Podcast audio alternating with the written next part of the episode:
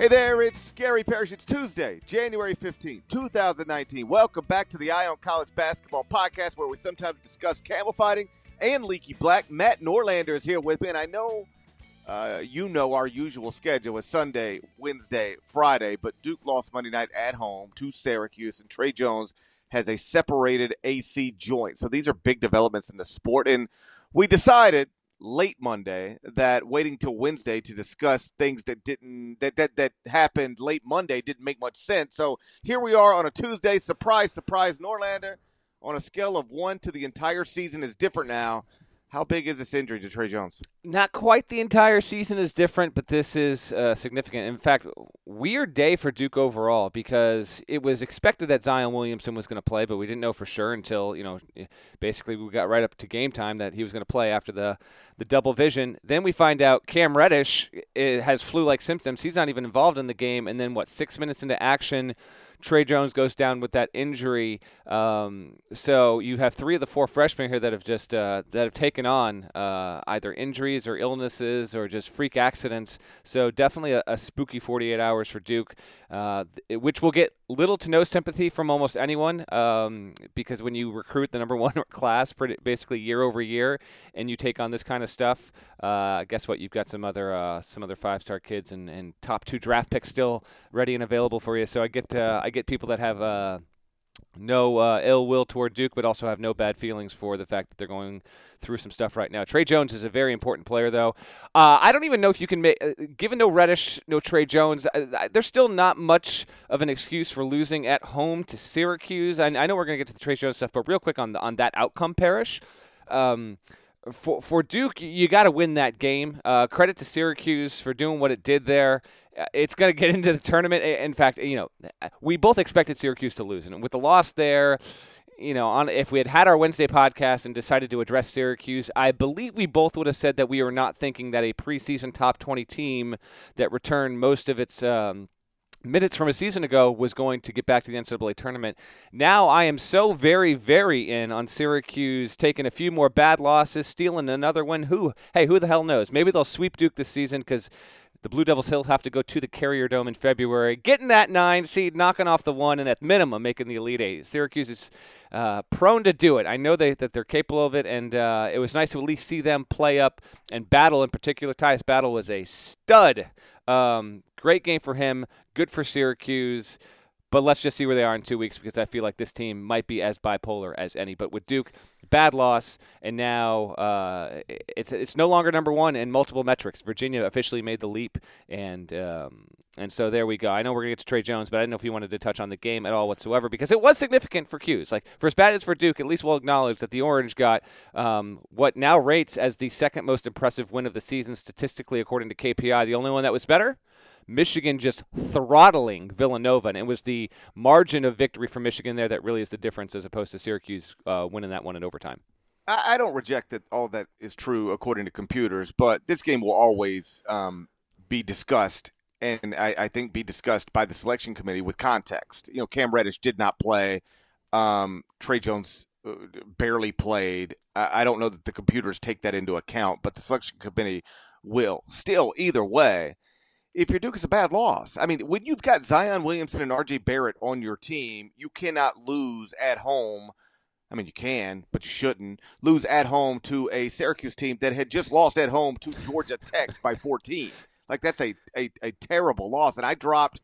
Well, let me ask you, where do you think? Because you don't know yet because it hasn't posted. Yeah. Where do you think I should have dropped Duke in the top 25 and one? I had them number two. Um. Okay, so given what you just said, I think you're going to take into account uh, the fact that didn't have Reddish and then had Tre for most of the game, who, by the way, had four steals before he went out. Um, I'll say you only put him at like fifth. I don't think you drop him further than that. Am I right?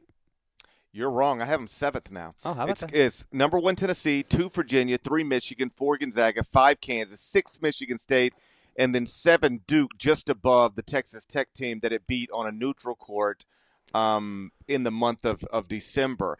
Um, f- for whatever it's worth right now, because that's that's we can say Syracuse is talented, Syracuse is accomplished, Syracuse has a Hall of Fame coach, and Syracuse played well, but Syracuse is still a sub 30 KenPom team, and Duke is the only team I have in the top 15 now that has a loss at home to a sub 30 KenPom team.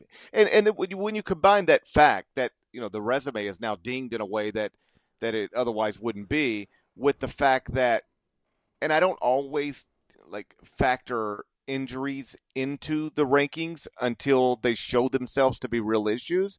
But undeniably, like losing Tre Jones for an indefinite amount of time is a is a big problem for Duke, particularly heading into this weekend against Virginia. Now, after that, the schedule really does uh, lighten up, but they're not the same team, anything close to the same team without Tre Jones, and so I've got them seventh, um, uh, just behind Michigan State, just ahead of of of Texas Tech. So it's a, it's a bad loss even without Cam and with very little Tre Jones because when you've got Zion and you've got RJ, you got to be able to handle, and you got Cameron Indoor, you got to be able to to handle that. I do want to touch on uh, something else that you pointed out that because I noticed it last night when I tweeted it about the AC joint separation, and I, let, let me be clear, I'm not a doctor. I don't have any idea how you know if that means three games or on, nine I, games I, yeah, for I gotta, Tre Jones yeah. or the season.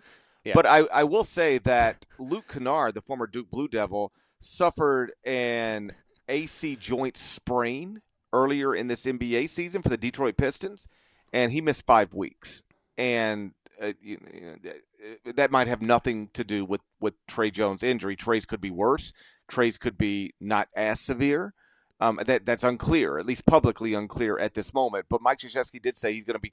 He would assume he's quote out for a while, and so I don't think as many people uh, like to make this joke last night on Twitter. Uh, you know, oh, one game, indefinite suspension at Duke. That's one game because of the Grayson Allen indefinite suspension. That was one game. It, it appears that it's going to be more than one game. Um, the point I was going to make initially is that when you tweet this last night, you know, Tre Jones is going to be out indefinitely with a AC joint separation. There's a lot of what you reference, which is, well, I don't feel bad for them. Oh, or I'm so sad for Mm-hmm. Duke sarcastically.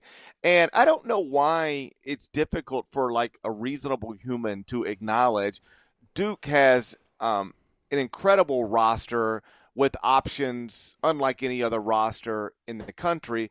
But it still sucks on a random Monday night in January to lose your point guard and the guy who puts incredible pressure on the ball on the defensive end of the court for an indefinite amount of time. It could actually change everything about your season. If nothing else, it's going to affect the seed you're going to get in the NCAA tournament. And if he is out for a while, and like a while could be the season, theoretically, like it's the difference between you maybe winning a national championship and not winning a national championship. Duke will be good regardless, but I don't know why it's difficult for folks to acknowledge um, that Duke. Oh, oh, you know, oh well, Duke still got uh, you know a million other McDonald's All Americans, whatever. Um, but then also acknowledge this is a massive blow to that basketball team because you talk to anybody on that Duke staff, or just yesterday afternoon before this happened, I had Jay Bilas on my radio show, and he made the same point. Like Tre Jones is as important to what Duke does, um, and to Duke being good as anybody else on that roster. The reason that they've had to go to zone in recent years because their one and done guys couldn't guard, and they don't have to do it this year, is Tre Jones because he is so good and advanced on that end of the court. So I I, I, I don't know. Like I, I I guess I mostly don't care, although I've been talking about it for three minutes now. But it, it is a little weird that people can't acknowledge, um, even if Duke still has three top five picks on his roster, losing Tre Jones is is is not anything close to insignificant. extremely significant. But I also, real quick, I need to circle back to what you started that uh, whole little rant about. It wasn't even a rant, but you know what I mean. Whenever someone prefaces something with "I'm not a doctor," it's safe to assume that everyone within that person's vicinity, whether they're listening on a podcast, having that conversation in a hotel bar or wherever, we all know you're not a doctor. All right. Have you ever noticed that they're like, "Well, listen, I'm not a doctor, but." Yeah, we get that. Everyone knows. Everyone, if you were, right, doc- I'll just say it then. I I, I am a doctor. Okay, that's it. That, thank you. Finally, finally, it comes out on the podcast. People don't I didn't want to brag on the podcast, but if you're going to put me in a tough spot, I'm going to go ahead and publicly acknowledge I am actually a doctor. Tre Jones going to be out for a while. That's right. Um, okay, we don't know the timeline, right? Could be. I think if you're if you're looking uh, best case scenario, five games, six games. Worst case scenario, this never gets right and misses the rest of the season. I think we both land that it's going to be somewhere in between, and you're hoping for uh, essentially a month from now, maybe five weeks from now. We'll see. Um, shoulder injuries are can be uh, weird, freaky, bizarre, and, and the healing time it's it's it you just never know. Um, as a as a doctor, I actually do know. Mm, okay, that's the point I'm trying to make. Okay, all right. So can you give an exact uh, diagnosis here, timeline? Yes. Um, after examining um, Tre Jones' shoulder last night, I reached the conclusion that he's obviously going to miss the Virginia game uh, on Saturday. Then we'll also miss Pitt, Georgia Tech, Notre Dame, St. John's, Boston College.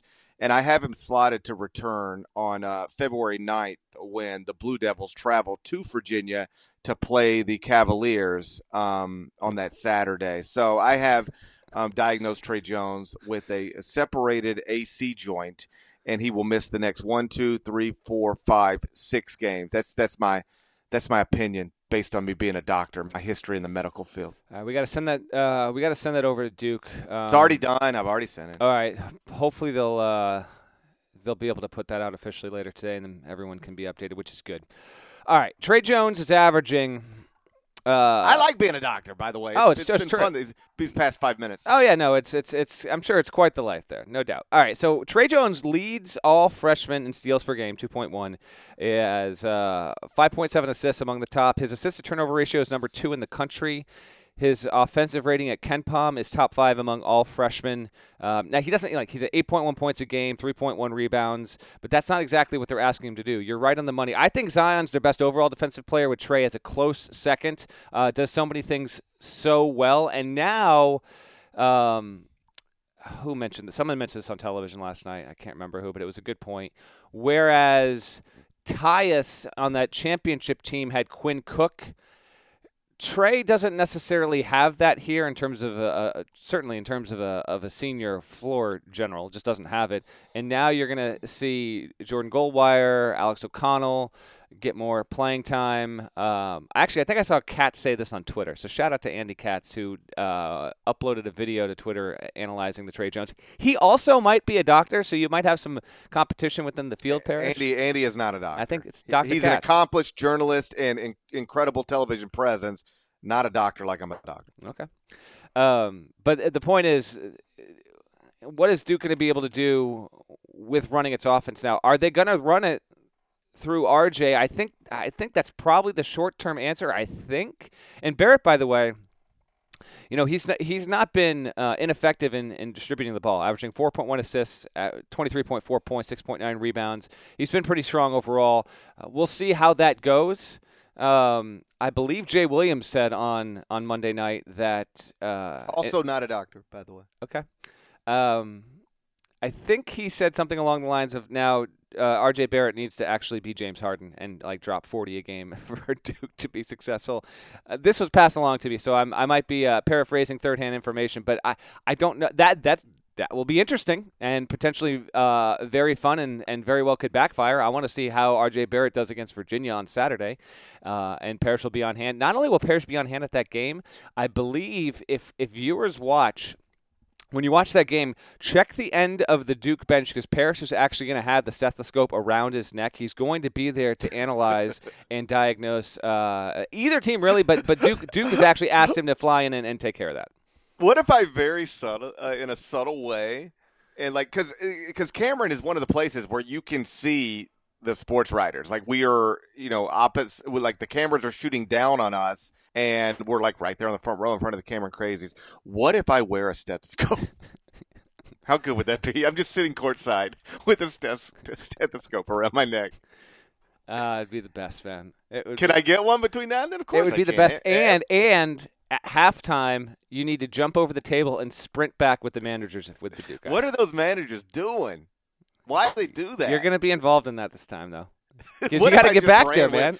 I mean, I would get, I would get like in trouble, like in real actual trouble. yeah. But what would be funnier than me just sprinting with the managers to the? Do you think I could keep up with them? Uh, you know what? You're you are uh, you're sneaky shifty. I think you've got I think you've got a chance, but uh, make no mistake about it. As we mentioned in November on this podcast, because it was all over the Maui tournament. Those dudes, I mean, they burn. So I don't know. I, you might pull a hammy, but if that happens, it's okay. Because guess what? You're a doctor. I'm a doctor. I can fix myself. That's right. For people who don't know what we're talking about, for reasons that are forever unclear, because there, there's no way you can explain it to me and make me go, oh, okay, that makes sense. Uh, the Duke managers, watch it. If you've never noticed it, watch it at the end of the half. As soon as the horn sounds, these dudes, these little white dudes, take off running in a sprint like they're in the freaking Olympics to the locker room across the court. And it is the funniest thing in the world because there's nothing going on that re- would like if my house caught on fire, I wouldn't run like that. I'd be like, do I have time to grab this or that? And then I would like casually, I think, stroll out of my house. Like eh, there, there is no reason to run like that unless a cheetah is chasing you. And even then, I don't know. But these dudes run like multiple cheetahs are chasing them, and and what would be funnier if I ran right with them on Saturday, halftime of Duke, Virginia, with a stethoscope around my neck? All timer. All timer. It'd be an all timer. It'd uh, be an all timer. Did I book my trip prematurely? Is this game going to live up to the high? I mean, we talk. I, I, should say this. I know I've already said it, but um, given it's me, I'm going to say it at least three or four more times. Um, Duke still does have three top five picks that are presumably going to be healthy yeah. for Saturday. So um, you know, the game is not suddenly a dud, but it's not what it otherwise would have been. I think it's still pretty awesome overall. Top two teams in the metrics. Um, Duke's still plenty loaded. You got to figure Reddish is going to be clear to go. I mean, the flu-like symptoms you would have to believe will have subsided by then. Uh, I diagnosed him by the oh, way. okay. Oh, okay. He will be fine. Um, he was already feeling better uh, earlier this morning uh, when I diagnosed him, and so um, I would expect he gets the day off today. This is what I told Kay, and then he should be uh, ready to to practice on Wednesday mm-hmm. and and in the starting lineup on Saturday. That's my official diagnosis as uh, somebody who is um, accomplished in the medical field. It's uh, your your ability to uh, to diagnose from from hundreds of miles away, um, yeah. not even doing in the do it in, in the uh, in the physical sense is is is really it's a major step forward in the world of medicine and yeah. and I listen, I appreciate that you're going to still do this podcast, but you might be wasting your time. I mean, if you're able to do this, I've felt like that for a while, honestly. Right, fair enough. All right, so it's still going to be good. I think Duke's still going to be favored. I'll uh, the line won't come out until Friday. Um, I don't know what KenPom has it at. I will guess you're going to have Duke at favored by, I think, two maybe in Something that game. like that. Yeah. Um, okay, so uh, the next, so let's say let's just say you're right. And Tre Jones returns February 9th at Virginia. So in between then is Virginia this week, and then Pittsburgh on the road, Georgia Tech at home, Notre Dame on the road, St. John's at home, Boston College at home. I think we will be on the same page on this. That's one, two, three, four, five. That is six games. Five and one in that stretch for Duke. That's my guess. Would you agree? Yeah, I mean that that's the if you're looking for the positive in this, and there's really no positive, but if you're trying to find something to make you less depressed, if you're a Duke fan, the schedule's about to lighten up um, pretty significantly um, after the Virginia game because it's five straight games with sub 50 uh, KenPom teams, and three of those games are home games. So I, I would assume that. Um, how about this? If they beat Virginia, they'll go six and zero oh in that six game stretch and if they lose to Virginia, they'll go five and one in that six game stretch. I do not think they're going to lose at Pitt, at home to Georgia Tech, at Notre Dame, at home to St. John's, or at home to Boston College. Probably not. But who, what team do you think is better, Syracuse or St. John's? I think St. John's with Shamorie Ponds is better. Sure. Yeah, and they should have Ponds on that. So if you can lose one yeah. to, eh, you know, if you, yeah, no, definitely, it's possible. It's but, possible. But, but keep in mind, by then they will have time to have prepared yeah. to play without Tre Jones. That's the other thing that gets lost in this. There's a big difference between losing your point guard the day before a game or two weeks before a game and losing him right in the middle of a game. I agree. We'll see what happens. Hey, listen, if nothing else, um, you know, the unexpected makes for interesting copy and discussion here. And now Duke is, uh, from a roster standpoint, facing some true adversity. Hey, y'all, it's Chip Patterson from CBS Sports. If you're a die-hard fan of college football, then you don't need me to remind you that this sport knows no offseason.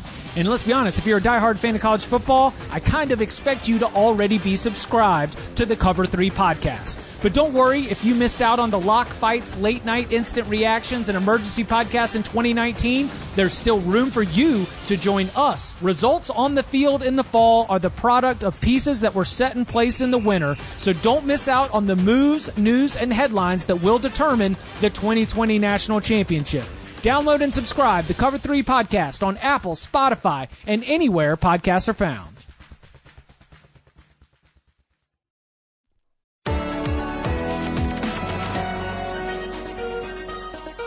There are no sports going on right now. None. I never imagined times like this happening, but here we are. And because we're all in this together, nothing personal with David Samson carries on. We will carry on every Monday through Friday. We will keep breaking down this widespread and lasting impact of the coronavirus and provide updates and insight on these unprecedented events. I mean, in my 18 years as president of a Major League Baseball team, I saw some crazy stuff but nothing quite like COVID 19. It's brought the live sports world to its knees. And I promise to decode the BS in sports, and that's never been more true than right now. You need to know what's happening. Download and subscribe to the Nothing Personal with David Samson podcast on Apple Podcasts, Spotify, Stitcher, wherever else podcasts are found. And remember, it's just business. It's nothing personal. Uh, just a couple of other things I want to get to before we get out of here. Um, Nebraska won 66 uh, 55 uh, 66 51 rather um, on Monday night at Indiana. So they are now uh, 13 and 4 overall. They're up to number 11 at KenPom. And Indiana is 12 and 5 now on a three game losing streak. The Hoosiers have lost to Michigan, Maryland, and Nebraska. And how about this tweet last night from Bob Kravitz, longtime Indianapolis columnist who now works for The Athletic? He said, Archie's endless honeymoon continues. If Tom Crean had lost like this to Nebraska at home, all hell would be breaking loose. Am I wrong? Has something changed? Norlander, let me ask you the same question Bob Kravitz asked Twitter. Has something changed? Well, yeah, context is everything. Uh, I understand the point he's making there and Indiana shouldn't be facing three game losing streaks. But again, uh, to to insert a coda on our previous podcast, this is going to be what the Big Ten is. You're going to have these kind of results with since the middle is just it's a marshland of teams that you can kind of interchange. Big win for Nebraska. I think that's going to be insurance because you know what, Cornhuskers were better than their league record in my opinion to that point. They get a win, they get to even table in the conference at three and three now, and overall they are they're sitting well uh, with what with the resume they have, but getting that kind of road win I think is pretty important for Indiana.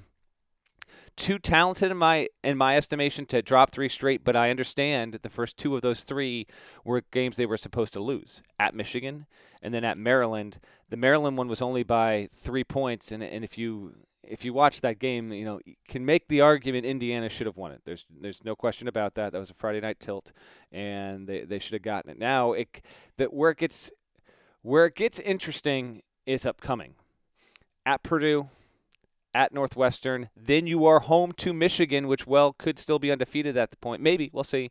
And then two more road games at Rutgers, at Michigan State. So for Indiana, in year number two under Archie Miller, sits at 12 and 5. Obviously, didn't make the NCAA tournament last season. This is the stretch.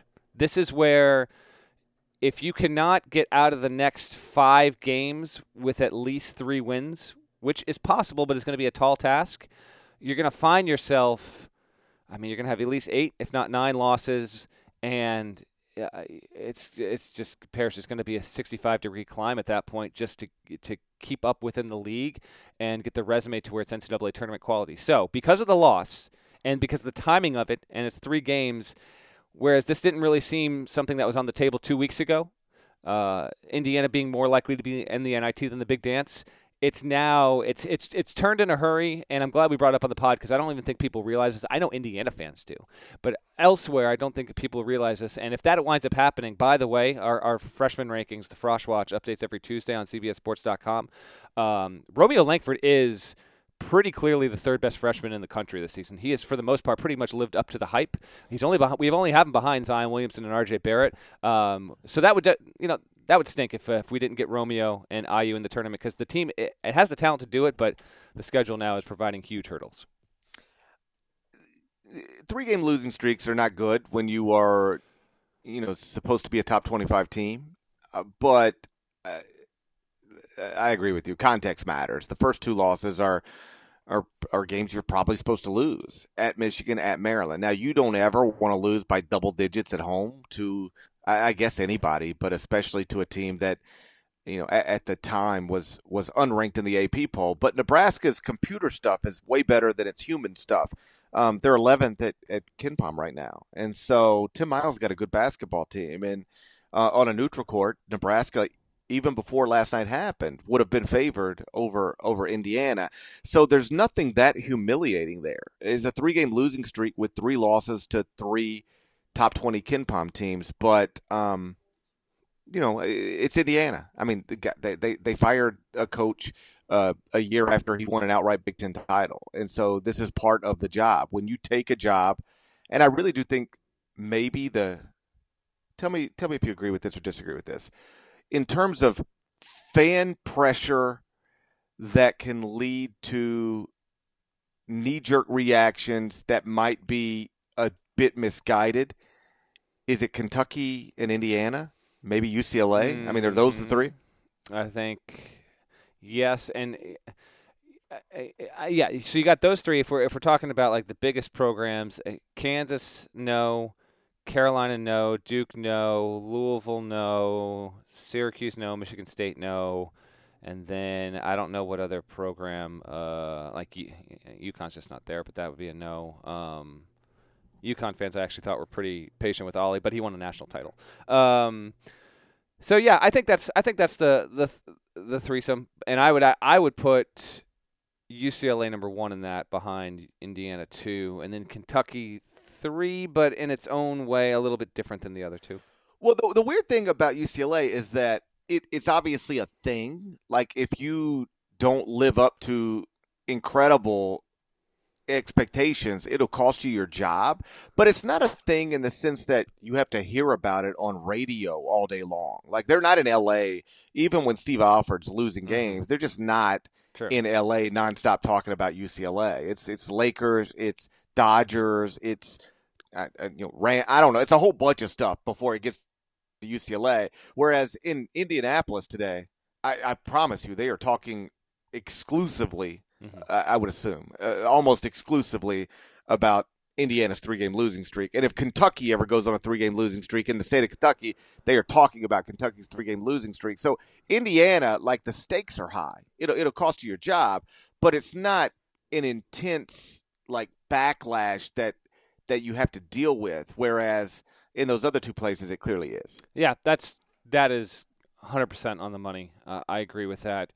And you know, I think most Indiana fans listen. The hire they knocked it. They won the hire. They, it's good hire. I maintain that. I think Archie Miller is going to be at Indiana six, seven years from now, coaching this program. But now that year two's been uh, bumpier than expected, be interesting to see if if they can turn it because I actually think Indiana can turn it. I think I hell, let's just put it put it on the table right now. Indiana Hoosiers in the 2019 NCAA tournament. Yes or no, Gary Parrish? Of course, yes. I say yes yeah. too.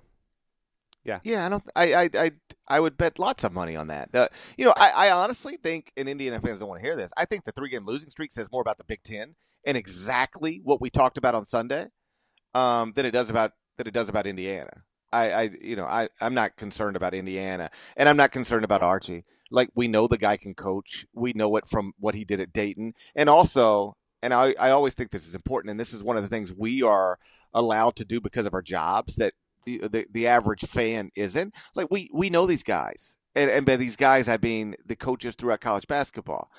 And we know who has a good reputation as far as a coach with other coaches and who doesn't. And Archie does. And so you give me a guy who can undeniably coach and who is now an accomplished recruiter, given what he just did in the class of 2018, and then give him the resources that Indiana's going to have. That guy's going to be fine. I mean, you might still fire him someday, for the same reasons you or, or similar reasons to uh, you know the, you fired Tom Crean, but like you know he's he'll be good there and he's going to get things done there. And this three game losing streak doesn't make me think otherwise at all. Yeah, I'm I'm with you overall. And and and speaking of, you know, hires of note, can we can we just mention what what Pitt did and, and the and the hangover Yeah. Florida State against you know the post Duke hangover for FSU? Yeah, let's close on that um, because uh, shouts to Jeff Capel. I mean, the, the, for people who don't understand, uh, Pitt was in a bad place under Kevin Stallings. Uh, I don't know how it got there because Kevin is somebody who uh, has had a, a pretty uh, impressive career. Um, you know, he was a longtime coach at Vanderbilt, but he took Pitt to a bad place, and they went eight and twenty-four last season and finished 227th at KenPom. Jeff Capel gets hired off of Mike Krzyzewski's staff at Duke, and after last night's Monday night's win over Florida State, they beat Florida State 75-62. That's the same Florida State team that that just uh, you know played Duke to the final second. Uh, Pitt's now 12 and five overall.